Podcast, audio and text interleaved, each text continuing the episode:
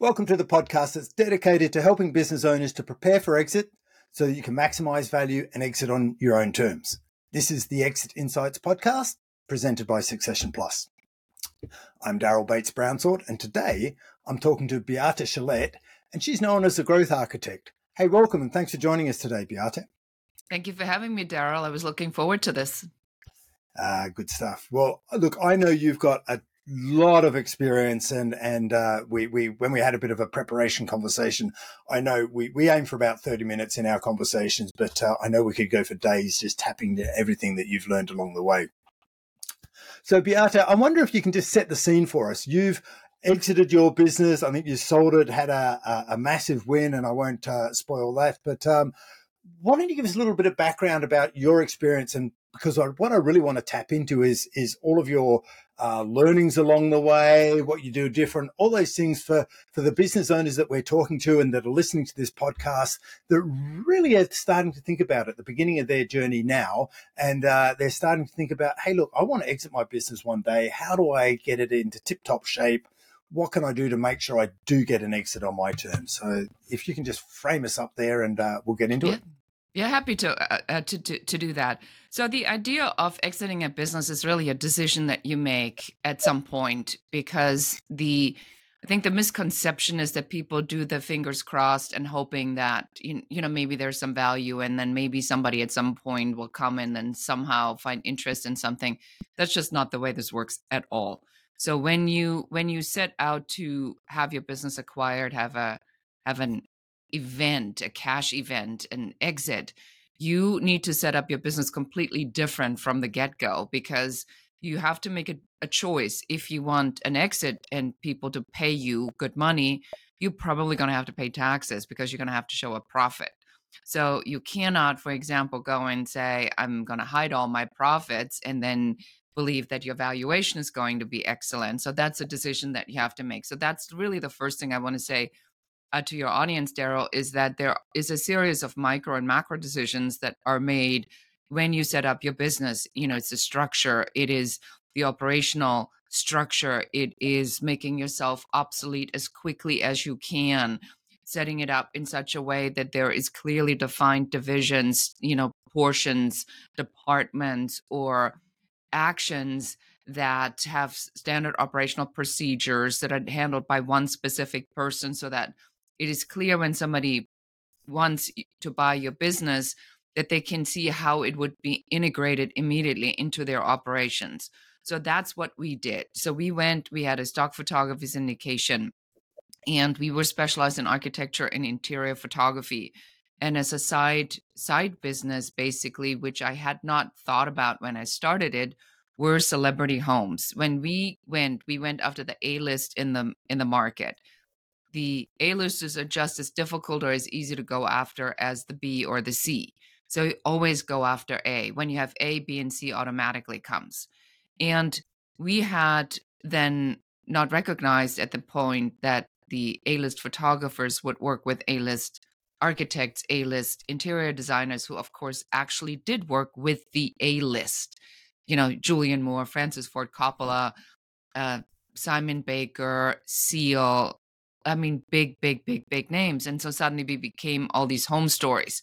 So we looked at the business and we said, what are the different aspects of the revenue streams that we can create? So in order to have an exit, that's the other area you need to look at. You need to look at is like how many vertical vertical uh, pieces can I put together that are clearly defined so a potential buyer can go and say i'm going to take this and put it over here i'm going to take this and put this over there so when the buyer came, which was the second largest stock image distribution in the world, owned by no other than Bill Gates himself, they looked at these. At that time, we had three very distinct collections, how we called them. And the one collection fit into their celebrity division, the other collection fit into their a lower end market division, and then the regular collection fit into their high end targeted targeted uh, a piece of the business. So when they looked at us, they saw these three pieces that they immediately knew how to take apart and plug plug it in into the different into the different pieces. And the way I had set it up, Darryl, was that each piece had operational procedures, operational manuals, and had people that were responsible for a very particular thing. So when they acquired us, they acquired us with the people. Then of course, learned everything. They laid everybody off after after a particular a period of time. Unfortunately, because that you know six months after I sold, the entire industry imploded. But my exit was timed well, and that's really what I would say from the get go. Make sure your business model is clean. Make sure you're clear what you're trying to sell. Make sure that these things are absolutely spectacularly outlined and defined and then make sure you run it so it looks like you actually run it a profitable business. Yeah. So a couple of things there's a few things i i, I heard there. So one of them was have a clear product strategy. Know exactly what you're selling and and what i heard is is almost modular and and you know uh, you know planned and structured. So I, I had a lot of you know, deliberate actions on how you did certain things, like you know, all of your operations, systemized, structured.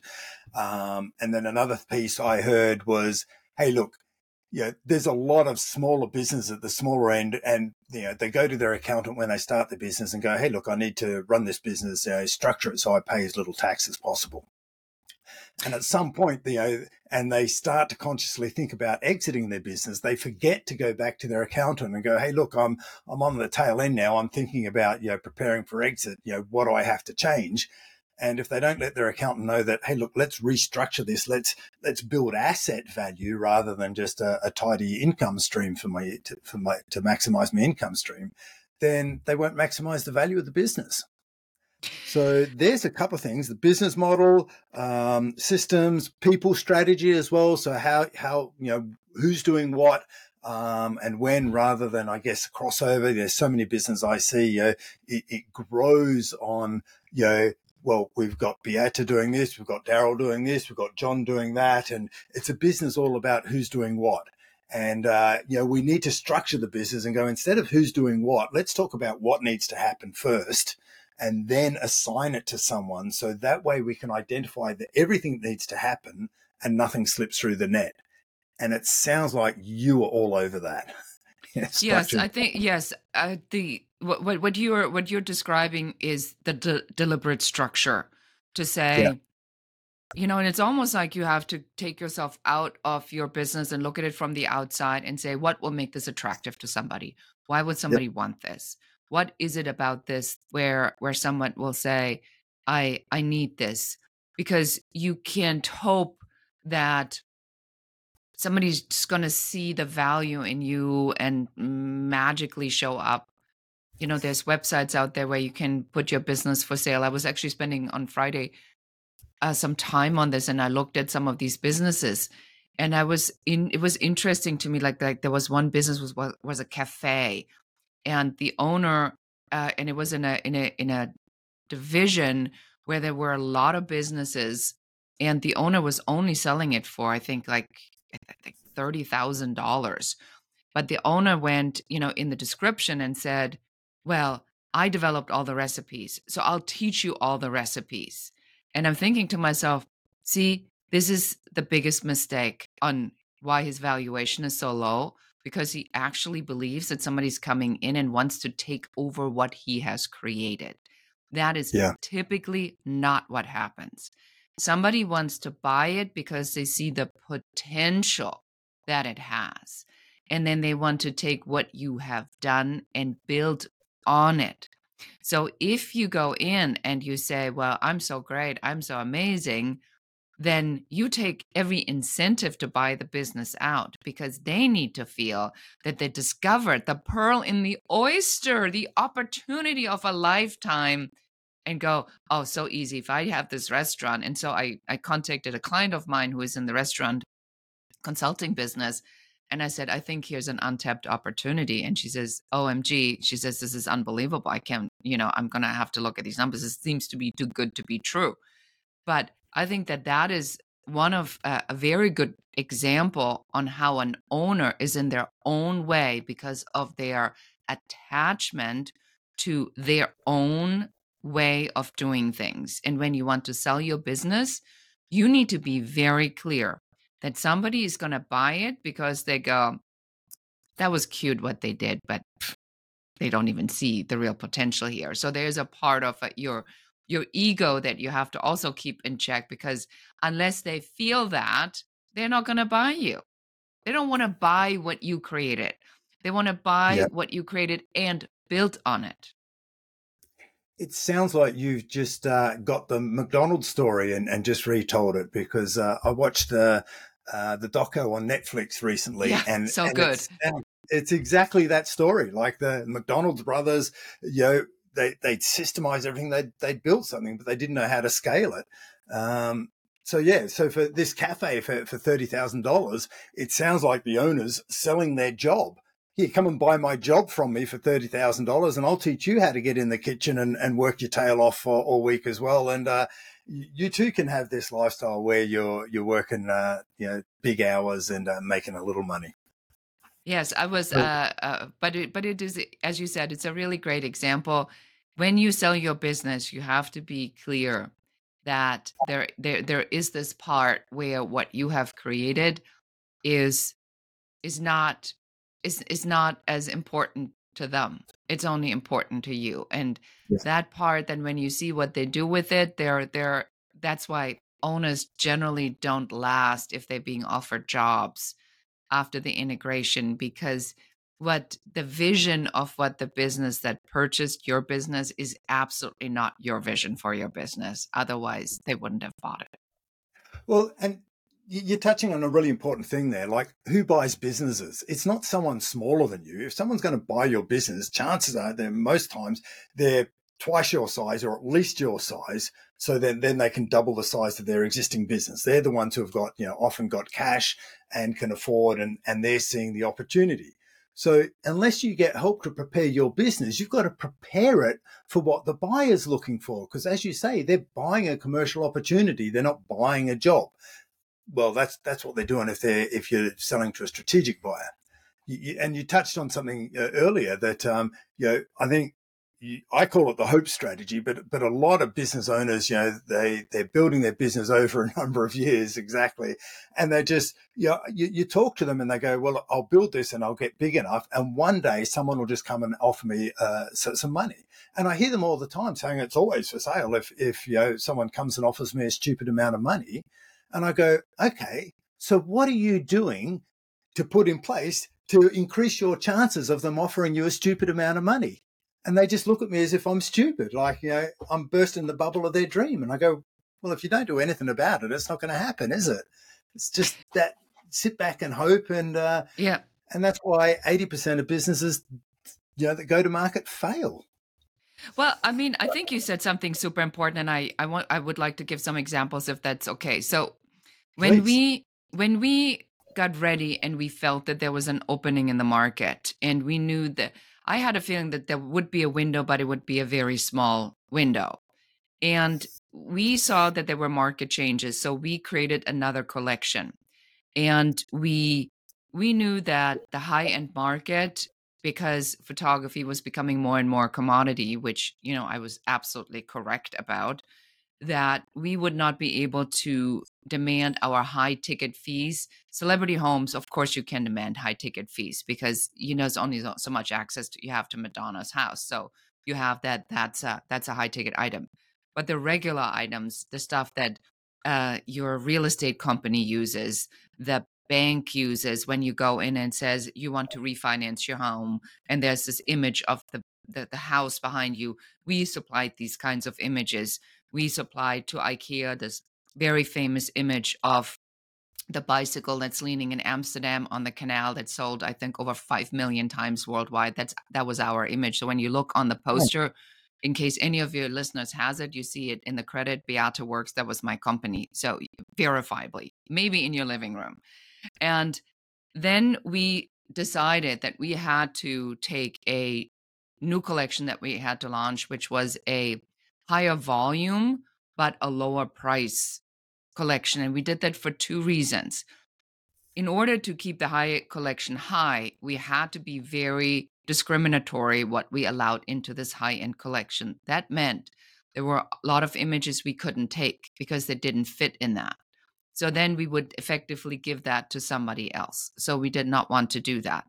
we wanted to keep these images within our own thing, but we couldn't sell it over here. So we created this collection. Then a couple things happened. As we gave this to our team, we ran the numbers and we knew that our revenue would suffer as a result of it because we had to take resources and put them on building this collection with our team. So when the revenue right. dropped, of course, I was freaking out. You know, the world came to an end. I mean, the classic, um, the classic fears that you have, but it was exactly what we had predicted it would be. We came out with this collection with a big bang because I had made a deliberate decision to say I was going to make everybody notice who we were. I wanted everybody to know that we were a serious player entering the market on all firing on, on all fronts. We sponsored an industry event. We had a party. We invited everybody. The collection was amazing. The the visuals were amazing. And this is what made people notice us. With them noticing us, that's when I put the word out that it was up for acquisition. Okay.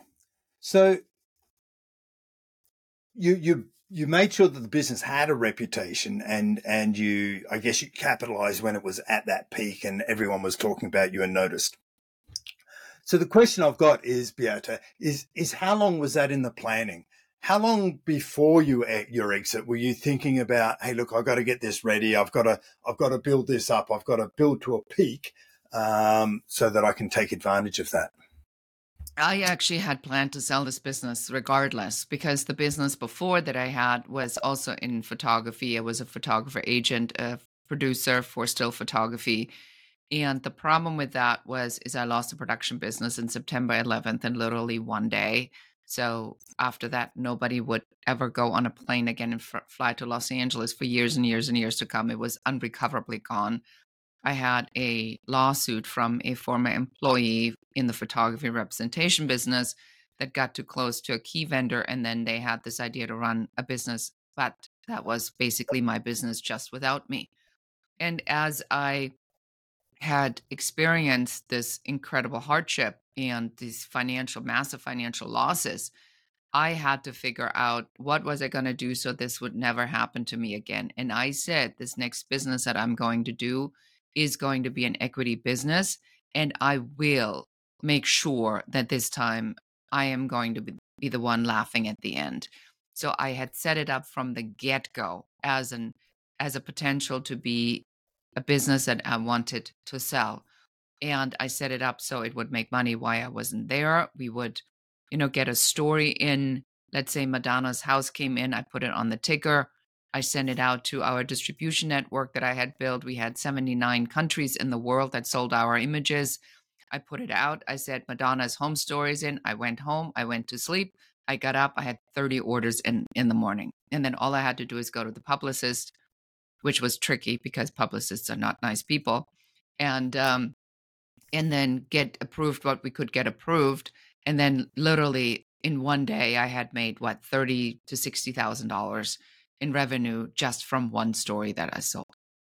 Okay, so so that's an interesting um, view. You you had a, a previous business where it basically evaporated from under you because people not behaving as we'd always like them to conscious mindset that that's not going to happen to me again. Next time around, I'm going to build, and I like your word, I'm going to build an equity business. So, so something that's, I'm creating value from nothing effectively. What were some of the things you, that were going through your mind? What were some of the things, Beate, that you thought, this is what I will do differently? Was there a list of things or how, how were you going, this time I will create equity where there was none before? Yes, that's actually a good question. I don't think anybody ever asked me that. Like, what was your mindset? Was it? Um, I'm trying to think. Was it pure anger, or was it was it the desire that at the end of the day the joke couldn't be on me? That really was my, one of my big thoughts. Is is I had thought that in all of this, I was a single parent. I'm an immigrant from Germany living in Los Angeles. Had to, you know, my ex husband is just a disaster so I had to figure out how to do so much on my own. There was really a point where I couldn't imagine that was one of my guiding thoughts. Interestingly, interestingly enough, that I said at the end of the day, the joke cannot be on me. I mean, it just wasn't. It just wasn't feasible for me. I couldn't fathom the thought that at the end of all of this, it would be. I mean, I, I just couldn't imagine that. And so I just kept going and going and going and going. And so the mindset is, and this really goes, and I know you talk about this a lot, Darryl, is the conscious mindset, is people don't understand that you have to make an actual decision. The decision is I am going to be a million dollar business. I am building a business that I am selling. It is not like a, well, let's see how it goes. And then, you know, hopefully we'll end up around a million. And then let's, you know, let's see, maybe somebody's going to come and, and buy the business. That's not a oh. decision. That's a hope strategy. The difference is in mindset. And that's why any of your listeners who's ever listened to any mindset stuff will know that everybody tells you the same. It has to be an image that is clear in your mind. Because without that, you do not know where you're going. The idea, like imagine if I were to, let's say, Darryl, I'll, I'll, you know, I'll be in your your neck of the woods, and I said, Darryl, I'll pick you up. We go on a trip. What's the first thing you're going to say to me? what time? Where? I'd, I'd be looking for the details if I'm understanding your question. Exactly. I mean, you wouldn't you wouldn't go no problem, and then not ask me another question. You say, "Where are we going? What's the weather like? How long is the trip? How long oh. are we uh, going to stay?" You need to know all the thing, all these things because you're packing. You have to tell your family. You have to you make sure this fits in your schedule. There's so many things that you have to do as a result of it. And people, when they run a business, they forget that. They go, "Well, mm-hmm. I'm I'm going to go. I'm going to open my emails. And then I'm going to see what has happened in the business and I'm going to respond to that and that's my business strategy. That's not a yeah. strategy. Well, it, you're reminding me of, of um, you know, I've worked with uh, business owners myself a, a, number of years, and and the amount of entrepreneurs that don't have business plans is is it's just frightening. And, and if you ask about their business plan, their strategy, I go, look, can you share it with me? And they go, look, I've got a plan. And I go, great, well, share it with me. And they go, well, it's in my head. It's not written down. And I go, okay, so what's your, what's your plan? Well, we're going to grow the business. How? Oh, I haven't got that far. I go, well, of course you haven't got that far because you haven't written it down. It, you're just doing more of the same year in, year out and hope that everything turns out okay. And, and the best focused entrepreneurs that I've that I've met uh, are the ones that do have a mindset. You know, they're they're stubborn. They they do have a vision. They they they they've got a, a, degree of optimism about them. You know, when someone says you can't, you know, they can't do this, and they're kind of gone, well, yeah, hold my beer type of thing. I'm I'm going to go and do it and make exactly. it happen. Who are you to tell me what I can and cannot do?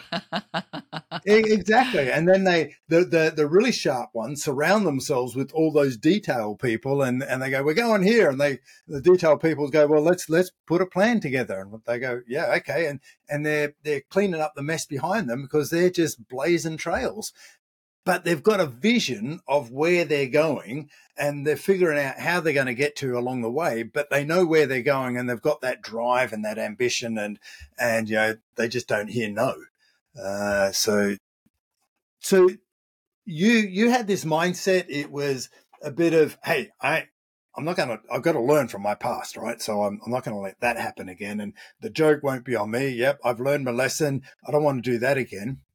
So Beate, were there there some conscious choices around what you were deliberately doing different about the way you ran the business? You know, did you say, yeah, well, I this I need a product strategy. So what is a product strategy compared to what I was doing before? I, you know, we, we, we're all familiar with systems and operations, and but we need to get to a certain size before and a number of people in our business before we have to systemize it. But you know, running the business, what were you doing differently? A lot about it was that I recognized that I needed to think about that there are people like me should run the business. So it's a strategy that I see a lot that business owners do mini me cloning. So yeah. mini me mini me cloning means you think you're so good at so many different things and you're capable of doing, you know, the website stuff and you're good enough to write your your blog posts and then you do your videos and you make your sales calls and you you go like, well, if I only had 10 people just like me, this thing would be amazing. And that is ridiculous because the whole point is that you are going to have to learn at some point what you're good at and then let other people who are better take over certain parts. In yeah. the beginning, I was scanning photos myself. I was entering all the data myself. And in the end, I had, you know, outsourced all of this to India. That was before we had all these opportunities to to scan or everything was digital. So it was just that when everything went digital. And so we we would we would ship stuff to India to be drum scanned. So I looked very quickly what had shifted. I had looked very quickly to say it is better to build this up the right way so that there's a process in place that doesn't involve me as much. And I focused on the things that I was good at. And that's, I think, in the beginning, really the challenge for a lot of businesses, Darryl, where you don't have the cash to do that. I certainly didn't have the cash. So that's how I went $135,000 in debt because I needed to, the money, I needed the funds to create these pieces so I could I could make this happen. And that was a very, very, very stressful time. But I did that because I knew that the own people people would buy my idea, but not me executing it because they knew after an acquisition I probably wouldn't be around for much longer. So they needed yeah. to have people that had a job that they could pay money, that they could pay money to stay with a company to help them integrate integrate this. So the the way you run it or the way you build it is completely different than if you are working from home and you you're doing all these things i had an office i had job descriptions i had people yeah. that i had handovers i had processes you know things would go from here to here to here. We had naming conventions. We had standard operational procedures. I had a controller who ran the numbers all the time. And she there's a, this this one story where my life really changed with Sharona.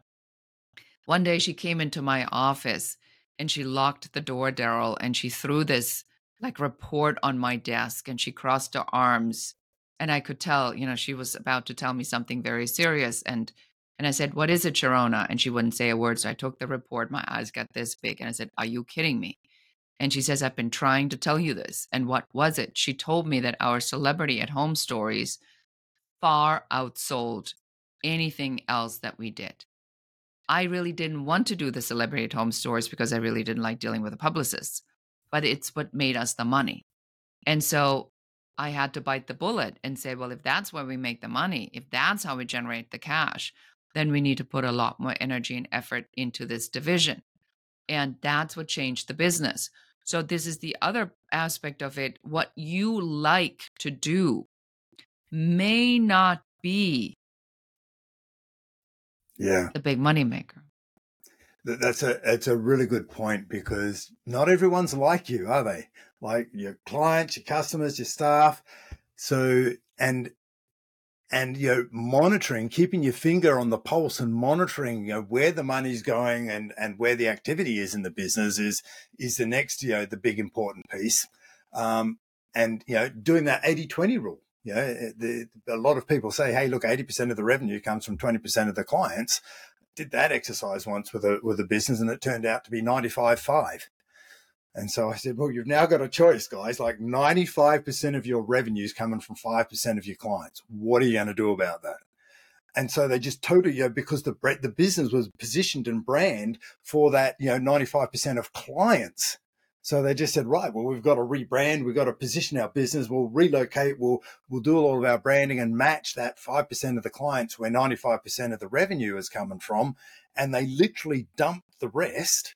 They sold it off and hived it off, um, but they all of a sudden, so now the 95% of revenue is 100% of the revenue. And that grew because everything about their business was lined up and joined up and uh, it looked and felt to be as one. So, uh, getting your finger on the numbers and, and being really clear of what's happening, that that's a really important point. Thanks for, for sharing. Yeah, that. somebody called it a phantom avatar. And I love the way to put, I, I love the way he's, he's put it. He says, well, if you, have a phantom avatar that you're selling to, you you're probably not going to do well because a phantom avatar is a person that you think is behaving a particular way. It's just that this person doesn't exist, and that probably would be one of the big things I would tell your audience today more than anything.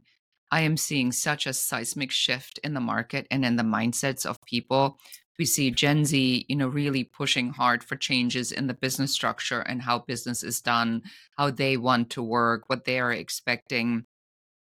That if you have not done this exercise now, we call this the airtight avatar, and looked into what is actually going on in the head of your buyer and are you even still targeting to the right buyer, then you are missing, you're missing probably a lot of revenue because right now in this market with all these whiplash changes of this way no that way that way you're laid off just kidding you're hired just kidding people want to stick it to the man the trust factor and safety factor toward corporations and employers is at an all-time low. They all want to go do out do their thing on their own they want to be appreciated heard and seen. If you're not making changes to your business to adjust on how you sell to cater to this changing mindset, you're really missing out massive opportunities in the market. And that is a high probability you're doing a phantom avatar. I hired, and just to make this really real, so I hired someone that I wanted to be my appointment setter. And we found out that our lead generation really wasn't doing what we thought it would do because when you hire someone and they really look under the hood, you have exposure to what's really going on. And then we found that the traffic we got, the stuff that we did, a lot of it had to do with things that we're not even doing anymore. And so there was so much friction in the business. So, what we had to end up doing is when we designed the avatar of who we are selling to now, we had to take everything down. And there is a separation anxiety, believe it or not, from me as I'm, you know, I, I'm shutting down 450 pages of blog posts that, you know, cost me time, money, and effort that we get traffic on, but it's all the wrong traffic. It's confusion in the market. So sometimes, you know, my friend Krista Grasso calls it reduce unnecessary complexity. And I think that's where we are at right now, where you have to take all the complexity out, take it down to the simplest, simplest thing you can possibly take it down to make sure it's clear make sure your avatar is clear make sure what you're selling and what the solution promises is clear. Everybody needs to be doing this right now. Yeah and and and getting really tight on what that clarity is is what i'm hearing as well because a lot of people think well i just i'll do everything for everyone. I you know i've got the skills i can i can look after everyone. And and when when you're trying to you know sell to everyone your message isn't clear. Like people go what is it exactly you do? Who, who is it you're good for Whereas what I'm hearing from you is is get your message really tight and sharp, um, you know, to to fit your, your avatar, and uh, and and that'll that'll bring the success as well. Well, you mentioned something that I think that there is a way to circumvent that. So that's really our specialty. That's what we do when we work with business owners that have multiple things that they do that seemingly feel disjointed. Now, there right. is a way to do that. We call this a signature growth system where we take all the different things and we build the umbrella over it. So we are we are the business growth architects. So it's the growth architect. Under growth architecture, we deal with this actually building the systems, the strategy, and building your authority because these three things are required to for growth architecture. So instead of saying I'm a strategist or I'm a system builder or I'm an authority expert, we taken these three things and we created a client transformation journey that has multiple steps to it under the five star success blueprint. So now you can do that, but you need to have a system over it. So then you can say we have a proprietary method, a proprietary system. When people come to us, we take them on a journey from here to here. There are multiple entry points. Each one of these pieces is clearly defined. The first thing that we do is we help you figure out where on the journey you are, which is for many business owners a miracle that somebody can tell them where in the journey they are and what they're missing. Then it works. But mm-hmm. it does not work if you say, I'm a speaker and I'm an author and I'm an executive leadership coach and I'm a facilitator. That does not work. Then you need to have this umbrella and you say, under this umbrella, we are delivering the message here like this, the message here like this. This is the mastermind. This is the group program. This is our continuity program. This is our authority building piece. Then it works. But any other way, it just does not work. Okay, so so we're coming back to structure, aren't we? If you've got an oh, organized Always. structure and it all fits together, you're like a jigsaw piece, then you can make it work because then you can build the messaging around it. And this is what you're doing now. You you sold the business and now you're helping other people go, how do I achieve? How do I replicate what you put together, Beate? Uh, and and what I heard is is you you talked earlier about naming and having naming conventions for your products and your processes.